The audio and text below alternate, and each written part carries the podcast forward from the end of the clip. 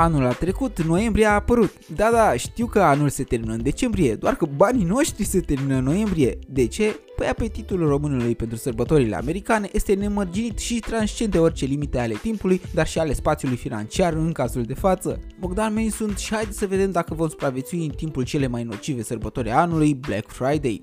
Când am zis că transcende orice limite ale timpului, m-am referit la faptul că afaceristul autohton, când miroase de o friptură financiară în piață, pune repede și el de un grătar cu fix aceleași ingrediente, doar că îl va face timp de o lună și cu mult mai multă cantitate. Ca să termin cu metaforele, este vorba de conceptul Black Friday împrumutat de la americani și care s-a născut prin creșterea de vânzări pe baza unor reduceri de sezon la sfârșitul lunii noiembrie. Anii de început au reprezentat haos la părțile magazinelor care aveau cele mai mari reduceri, se năștea un fel de apocalipsa a zombilor actiați după oferte și consumatorism fără limite. Apoi, prin 2011, conceptul a ajuns și la noi și au făcut să pice în primele minute serverele celui mai mare magazin online de la noi din țară. Bineînțeles, și aici oamenii au început să stea la cozi în fața magazinelor cu câteva ore înainte de deschidere, de parcă stăteau să prindă loc pentru coșul cu colivă la biserică. Dar abia acum încep să descifrez analogia cu friptura. Retailerii de la noi s-au prins că românilor le place să cumpere la ofertă, iar pe baza cererii din ce în ce mai mari în perioada aceasta, ziua de Black Friday a devenit la început săptămâna Black Friday, apoi apoi luna Black Friday și ca ultimă găselniță,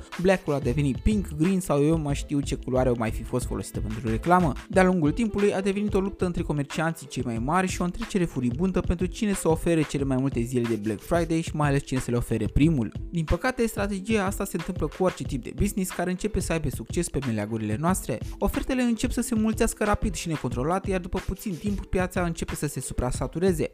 Iar de aici se pot naște tot felul de probleme care îi pot afecta și pe ofertant comandant, dar și pe cumpărător. Prețurile pot deveni neperformante și întreaga situație poate dezorienta posibilii clienți. Sunt de acord cu concurența, doar că la noi aceasta este înțeleasă greșit și de foarte multe ori se rezumă la cine oferă prețul mai mic și nu la cine oferă produsele cele mai bune sau cele mai inovative. Cât despre reducerile din perioada asta, cred că majoritatea practică reduceri, dar dacă acestea sunt pe deplin reale, de asta nu mai sunt așa sigur. Ceea ce am vrut să zic este că discountul există fără îndoială, dar de foarte multe ori am observat că se taie dintr-un preț inițial foarte mare în comparație cu media valorii din timpul anului din perioadele fără reduceri. Am fost mereu adeptul cumpărătorilor pe bază de necesitate și nu al vânătorii de oferte, dar recunosc că am și profitat uneori de prețurile joase atunci când au apărut la orizont și vă spun sincer că și eu am fost de foarte multe ori de busolat de prețurile practicate, pentru că la un moment dat nu mai puteam distinge prețul real față de cel redus, iar asta datorită frecvenței crescute cu care acesta intră în tot felul de promoții. Am lucrat în retail și vânzări la tot felul de comercianți și vă spun că nimeni nu vrea să vă păcălească, toți vor banii voștri și nu vor să riște să piardă clienții în urma vreunui scandal.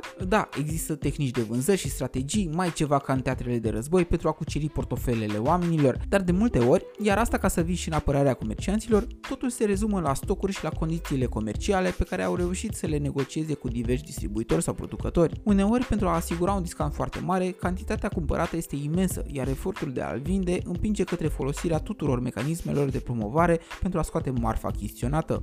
Bineînțeles, nu plâng pe nimeni de milă, mai ales că an de an vânzările din Vinerea Neagră transformă ziua în Vinerea Aurie, pentru că anii precedenți încasările au fost de sute de milioane de euro, iar previziunile rămân la 30% creștere anuală. Așadar, prin toată agitația zilelor acestora, îndemn la calm și să nu acționați din impuls în fața butonului de cumpără și nu fiți triști dacă veți pierde unele produse din ofertă, sigur o să le regăsiți de la vreun alt Black Friday dintr-un alt anotimp. Până data viitoare, fiți atenți la buzunare, pe curând!